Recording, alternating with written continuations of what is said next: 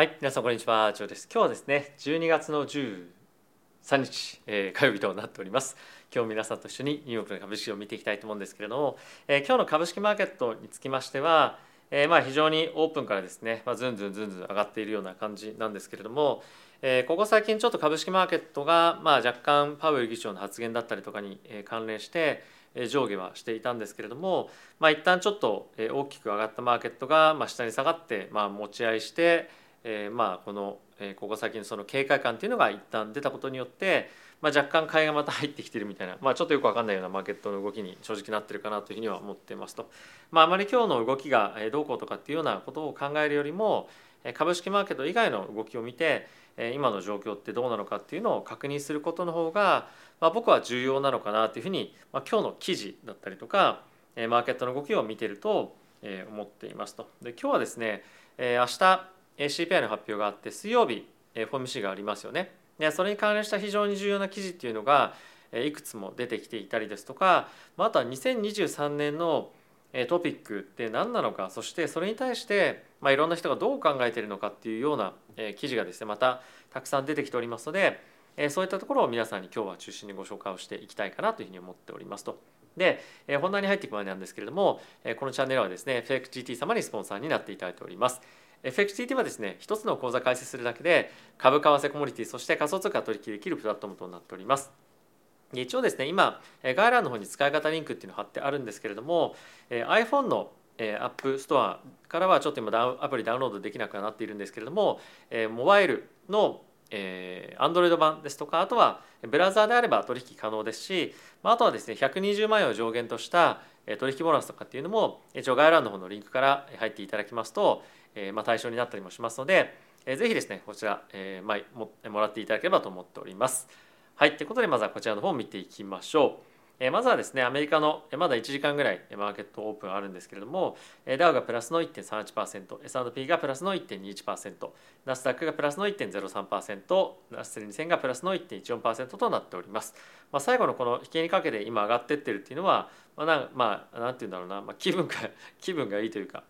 マーケットとしてはまあなんか好調的なその印象はまあ与えなくはないかなというふうに思うんですが、まあ、今日の動きそんなにまあ意味や意味付けをする必要は正直ないと思います。米国の10年債の金利約3ベースぐらい上昇して3.6というところまで戻ってきています。でドル円なんですけれども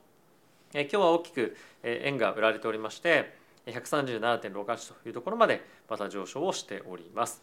で今日ちょっと注目しておきたいのはまた原油がですね3%ぐらい動いているとで本当にここ最近その原油の動きがまあ多いということで原油トレーダーがですねめちゃくちゃまあ忙しそうだなっていう感じはあるんですが、まあ、さっき言った FXCT とかでもこの原油の取引とかっていうのもできるのでご興味ある方は、まあ、あのコミュニティセクションがあるので、まあ、他にはあとは天然ガスとかがそういったのも取引できるようにはなってますと。で、えここからチャートちょっと見ていきたいんですが、えこれがですね2年債の今チャートになっていますと。で2年債については3日間連続で金利が続伸していて10年債に関しても同様の状況です。でここ最近の金利の上昇と相反して株式マーケットに関しては、まあ、また上がってきてるんですよね。でこれって皆さんどう思いますでしょうか、えー、やっぱりその僕は、まあ、いつもそうなんですけれども金利株式がちょっと不可解な動きをしている時に、金利のマーケットの方がある程度正しいんではないのかなというようなまあ先入観がですね僕にはあるので、そう見えてしまうんですけれども、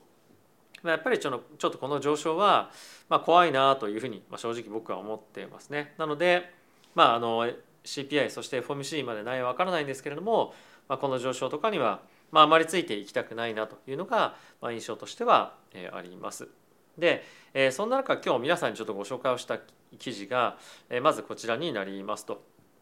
はい、で、えー、パウエル議長がですね、まあ、こちらにドドンと映ってる記事なんですが、えー、今まあ何を言いたいかというと FOMC の今後迎えていく中で中でですねかなり意見が割れてきてますよというのがこの記事のまあタイトルになっているんですが、えー、どちらかというと、えー、ハト派の人よりもタカ派の人の方タカ派の人の方がまあ、多いかなという印象ですね。でかつタカの派の人の方が声が強い人の方が多いということで、まあ、マーケット全体としては、まあ、ややタカ派優勢に移っているかなというふうに僕は思っています。で一応ハト派の人たちの意見としてはまあそんなに金利上げるべきではないですよ。なぜなら金利上げてもそれを実際にマーケットに対してというか実体経済に影響を与えるまでっていうのはやっぱり1年ぐらい1年以上かかりますと。でやっぱり今急速急速にこれだけ上げてきている中でまだマーケットにそういった効果出てないですよね。だからやっぱり上げすぎはやっぱり良くないんですよっていうのが、まあ、アタの人たちの意見です。で高の高の人たちとしてはもちろんそれはある一方で今の金利水準がま十分でなければまた今後追加的に上げていけなければいけない。でその追加的に上げるっていうのと最初に高く上げておくっていうのどっちがいいかっていうと後者の方がいい最初から上げておいた方が、えー、本当に最悪期最悪シナリオでも、えー、後から上げるよりはマシですよというふうに言ってるんですね。でこれがパウエル議長をはじめとした、えー、高の人たちの、まあ、意見なんですけれども、まあ、おそらく、えー、こっちの方が、まあ、強気の意見というか、まあ、強い、中中では強い意見にはなるので、えー、いけるところまで上げていこうっていうのが、まあ、今のマーケットのシナリオにはなってるかと思います。でまあそんな中過去のですね金利上昇というのを見てみるとこれが今の金利上昇率で、まあ、かなり他の時のペースと比べると、まあ、早いと。でかつ今回大体まああの5%前後ぐらいまで上げるのでこの2004年から2006年かな？にかけて上げていたペースよりも、まあ、大幅にこの記録を更新していくと思うんですけれどもいやいやさすがにやりすぎでしょうってこれを見ると思うんですが過去の物価上昇と比べると今の物価上昇率っていうのも本当に異常なんですよね。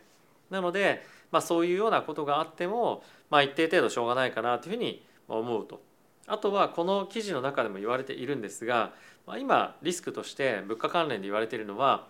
もし来年あの、まあ、今の金利がもう金利というか物価上昇がピークアウトしていて、えー、まあ下がってきますと来るというのが予想していたとしても、えー、フェットが目標とする2%の金利までは、まあ、到底2023年内では下がらないでしょうと。でそういった状況の中フェットがどういうアクションを起こすかっていうと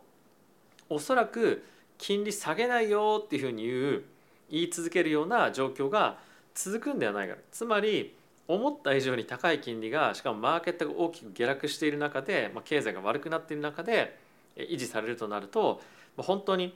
思った以上我々が想定している以上のマーケットのそのリセッションがまあ起こるんじゃないかハードランディングがつまり起こるんじゃないかっていうような可能性も今言われているんですよね。でやっぱりそれは非常に怖いことでマーケットがまだそこまで織り込んでないというかそういった状況は正直織り込んでないというふうに僕は思うんですよ。でまあそれは一つリスクとして見ていただきたい考えていただきたいのともう一個はですねそれに加えてスローワーグロースつまり景気のですね、まあ、さらなる後退というか想定以上の、えー、まあ非成長ですね、まあ、脱成長みたいなものが、まあ、かなりリスクなんじゃないかと。で、えー、まあこれはその経済の成長性が落ちてくるということも、まあ、今言ったようにあるんですけれどもこれが企業に対してもっともっと織り込まれていくんじゃないかそれが今想定している以上に起こるんじゃないかっていうのが、まあ、今まさにマーケットで気にしているようなポイントですね。まあ、いろんなことがま書かれてはいるんですけれどもちょっと僕のメモ程度にハイライトをしたしたんですが、まあ、結構面白いなと思ったのでちょっと簡単に見ていきましょうか。The better part of this year was all about inflation. そうですね、まあ、ここ最近は、ずっとインフレーションが、非常に気にかかっていてそれがマーケットのフォーカスになっていきましたと。ただし、まあ、今はですねそれが収益に関連したパートに、どんどんどんどん移ってきてますよっていうのがここで言ってますと。で収益に関連したパートっていうのはここではその明確には言ってないんですけども前後の文でそういった内容になっていますと。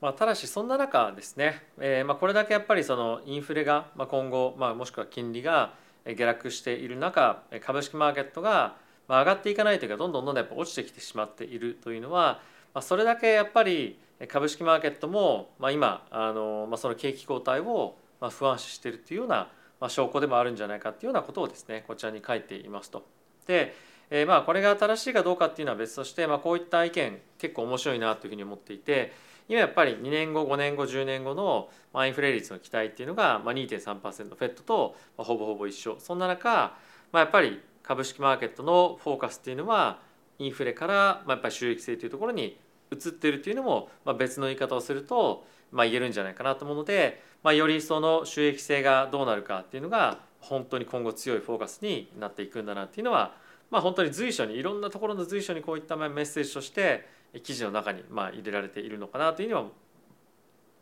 思ってます。はい、で、こちら FOMC での金利織り込み状況っていうのを表したチャートなんですけれども、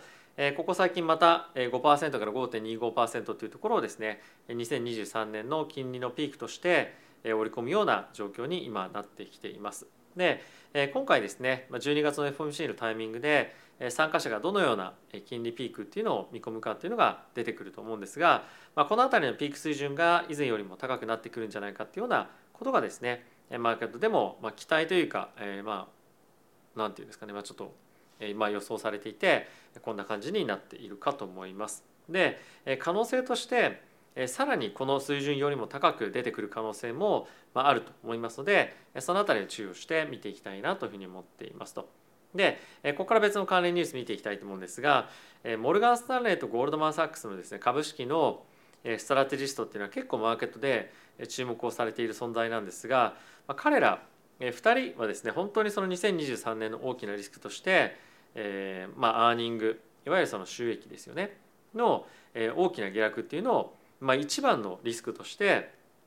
2023年見てますよっていうのがこの記事になっていますと。で2人ともなんですが、まあ、今のマーケットの水準よりも、まあ、株価は2023年の終わりのタイミングで低いんじゃないかっていうようなことを言っていて、まあ、かなりベアな意見を、まあ、かなりベアというか、まあ、そのベアな意見をある程度今述べているような状況ですよね。で、えー、結構本当いろんなマーケットの参加者ですとか、いろいろと、えー、まあトレーダーも含め聞いていると、まあ、本当にその金利の、まあ、下落といいますか、まあ、利下げが、まあ、マーケットをブーストするんじゃないかっていう意見と、まあ、逆に金利のあのもしかすると利下げが起こるかもしれないけれどももう金利の利下げ自体の可能性はかなり低いんじゃないかっていうのは見てる人がいると、まあ、それはリセッションが起こった際の、まあ、フェットの対応ですよね。これが大きく見方変わってるんじゃないかと思ってさっき言ったみたいに大きくリセッションが起きたとしても、まあ、利下げしばらくしないよっていうふうに見ている人は、まあ、今のところその記事を書いてる人たちの中でいうと、ま、少数派なのかもしれませんが、まあ、今のフェットのコメントからすると、え、そっちの方がまあメインシナリオなんじゃないかなっていうふうにちょっと思ったりはしているんですけれども、まあ、そこは今後どういうふうに変わっていくのかっていうのは、まあ、面白い意見かなというふうに思ってますと、まあ、いずれにせよこのモルガン・スタンレーと、ゴールドマン・サックスが、このようなことを一番のその株式マーケットへのリスクですというふうに言ってるのは非常に興味深い内容かなというふうに思ってます。でプラスそれに加えて非常に面白いのがオッペンハイマーというですね、まあ、あのリサーチ会社があるんですけれどもそこはですね逆に2023年 S&P は上昇していきますというふうに言っていて彼らの言い分としてはアメリカの経済は底堅く今後も継続的に推移をしていくというふうに言ってるんですよね。でじゃあこのシナリオってどっちの方がありえるのかっていうふうに考えた時に、えーまあ、正直僕僕はですよパウエル議長としては本当に今のこの経済の成長性だったりとか、まあ、そういったところを犠牲にしても金利を上げてやっぱりその経済を、まあ、いわゆるその叩くそれによって物価をですね下げていくってことを言っているので、まあ、このオッペンハイマーの人のシナリオの方が、まあ、ちょっとないのかなというふうに僕は思います。皆さんもし意見があれば聞かせていただきたいんですが。僕はそういうふうには思ってますが、まあ、こういうふうに言ってる人も引き続きいますと。なので景気が強かったとしても、まあ、需給の関係でしっかりと物価が下落してきますよというのが、まあ、彼らの意見ですね。はいまあ、これは非常に面白い対比だなと思ったのでご紹介させていただきました。はい、続いてなんですけれども、まあ、そんな中窮地に立たされているのがマークインベストのキャッシュウッドさんなんですけれどもやっぱりここ最近の非常にパフォーマンスが悪いことによってま、資金がですねかなりこの ETF から流出しているらしいんですよ。こちらにもあるんですけれども非常にですねいつだったかなえっと、まあ、5, か月前ぐらいだったかなもっと前かな年のまあ中心6月5月ぐらいのタイミングで大きくマーケットが下がった時に、ま、バイザディップみたいな感じでえ結構ですね大きく、えまあ、個人投資家も含めこのアークえのまあ、ETF を買ってたというふうにまあ言われているんですけれどもその後ですね本当にマーケットが大きく下落したことによってものすごく大量の資金がまあ流出したと。でかつこの11月30日1日単体で約150ミリオンの資金が抜けたとこれは、えー、まあこの2022年の、えー、1日で資金が抜けた、まあ、最高の日だったんですよねこのアークにとって。なのでやっぱり本当にここ最近このタイミングでもうアークダメかって言って、まあ、売る行く人が、まあ、いるぐらい、まあ、まさに今、えー、まだまだ下落するんじゃないかっていうような不安に、まあ、苛まれているような状況に、まあ、まさにあると。で彼がてかその彼らっていうかその彼らですね彼らが、まあ、結構ここ最近本当にあの買ってる銘柄って、えー、例えばその Coinbase ですとか今年多分80%ぐらい下落してたんじゃないかなとかまた Zoom もそうですよね。 Zoom も確か 75%80%75% ですね下落していたあの銘柄なんですけれども、えー、このやっぱり銘柄に対して確か Zoom も Coinbase も、えー、株主としてもう筆頭株主ぐらいの、まあ、筆頭までいかないんですけど、まあ、2番手3番手ぐらいの株主なんですよ彼らっていうのは。だそれにそれぐらい突っ込んでるっていうのはうわこの人たち本当大丈夫かっていうようなことを、まあ、思わせるぐらいまああの苦しい状況っていうことですよね。で僕はまあ一応そのキャッシュウッドさんは非常にまあ好きなので、まあ、好きというかまあ考え方としてというか、まあ、こういった考えを貫き通せるというところも含めてまあすごいなと思うんですけれどもまあちょっとやっぱり今の状況にはまあ無理があるのかなっていうふうには思ったりはしてます。まあ個人的にはあの頑張ってほしいなと思っていて僕の大学の先輩でもあるので、まあ、頑張ってほしいなというふうには思ってはいるんですが、はいまあ、ちょっとかなり窮地に立たされているというような状況ですね。はい、で次にこちら見ていきたいと思うんですが、まあ、ところ変わって中国なんですけれども、えゼロコロナの対策をやめますというふうに言った瞬間ですねめちゃくちゃあのコロナの感染者が今増えていて病院で働いている人たちもコロナにかかったりとかしても、ま、症状が、えー、まあその悪くなければ軽ければ働きなさいというような感じでもうコロナにかかりながらも働いていてお客さんっていうか患者かを見てるみたいな状況にあるらしいんですよね。もう本当にちょっと野戦病みたいな感じになってるんですけどもまあ大丈夫かなっていうのは正直あるんですが、まあ、本当に今、えー、まあ中国ではあのこのような状況になっていて、まあ、若干ちょっとパニックに、えーまあ、病院だったりとかも含め、えー、なっているんじゃないかなというふうに思ってますと。でえ一応ですね、まあ、症状っていう観点で言うとものすごく重いわけではないんですが、まあ、やっぱりえこれまでものすごくその政府からえコロナって危ないんだよっていうものからまあなんていうのかなそのそれに対策するのは、まあ、もう家から出ちゃダメですよみたいなことを、まあ、受けていたということもあって、まあ、やっぱりそのコロナにかかったうわコロナになってしまったっていうことに対して、まあ、パニックになって病院にすぐ行って検査してみたいなことがすごいらしいんですよね。で今も本当そういったものに対して対応するぐらい対応がもうできなくなるぐらい病院がパニックになっていてでかつ病院で働いてる人たちもコロナになってしまっているのでいやそれを見る人たちがいないような状況になっているそうです。なのでちょっとコロナが、えまあ、ゼロコロナ対策終わったからといって中国の経済が、まあ、世界的に、えまあ、プラスの意味で貢献をしていくということは、まあ、今のところはまだ少し短期的には難しそうだなっていうのが、まあ、こういったニュースを見ても分かるかなと思いますしまだまだこのコロナのまあ影響というかその中国の中でのえーまあコロナのまあ影響力みたいなものはまあしばらく残り続けるのかななんていうのは考えていました。はいということでいかがでしたでしょうか？えー、もう話全然変わるんですけれども、まあ、あの仮想通貨のチャンネルでは結構コラボみたいのをやってるんですがえこのチャンネルでも、まあ、ちょっとコラボ動画みたいにやりたいなというか、まあ、やったらどうかなっていうのは思ったりはしてるんですけども、まあ、どういう人とコラボがいいかなとこのチャンネルで、え考えているんですがもし何かあのまあリクエストというか、まあ、意見があれば、えちょっといただけると嬉しいなと思ってます。まあそれが実現するかどうかっていうのは全然、ま正直約束はできないんですけれども、まあ、どんな人だったら皆さん見てみたいなっていうふうに思うのかですね。教えていただけると嬉しいかなというふうに思ってます。はいまあ、あのこれは本当に僕自身も、まあ、ちょっとまだこちらのチャンネルではやってない試みなので何かできればいいなというふうには思ってますが、えー、ぜひご意見いただけると嬉しいです。はい、同じことを2回言いました。ということでまた次回の動画でお会いしましょう。さよなら。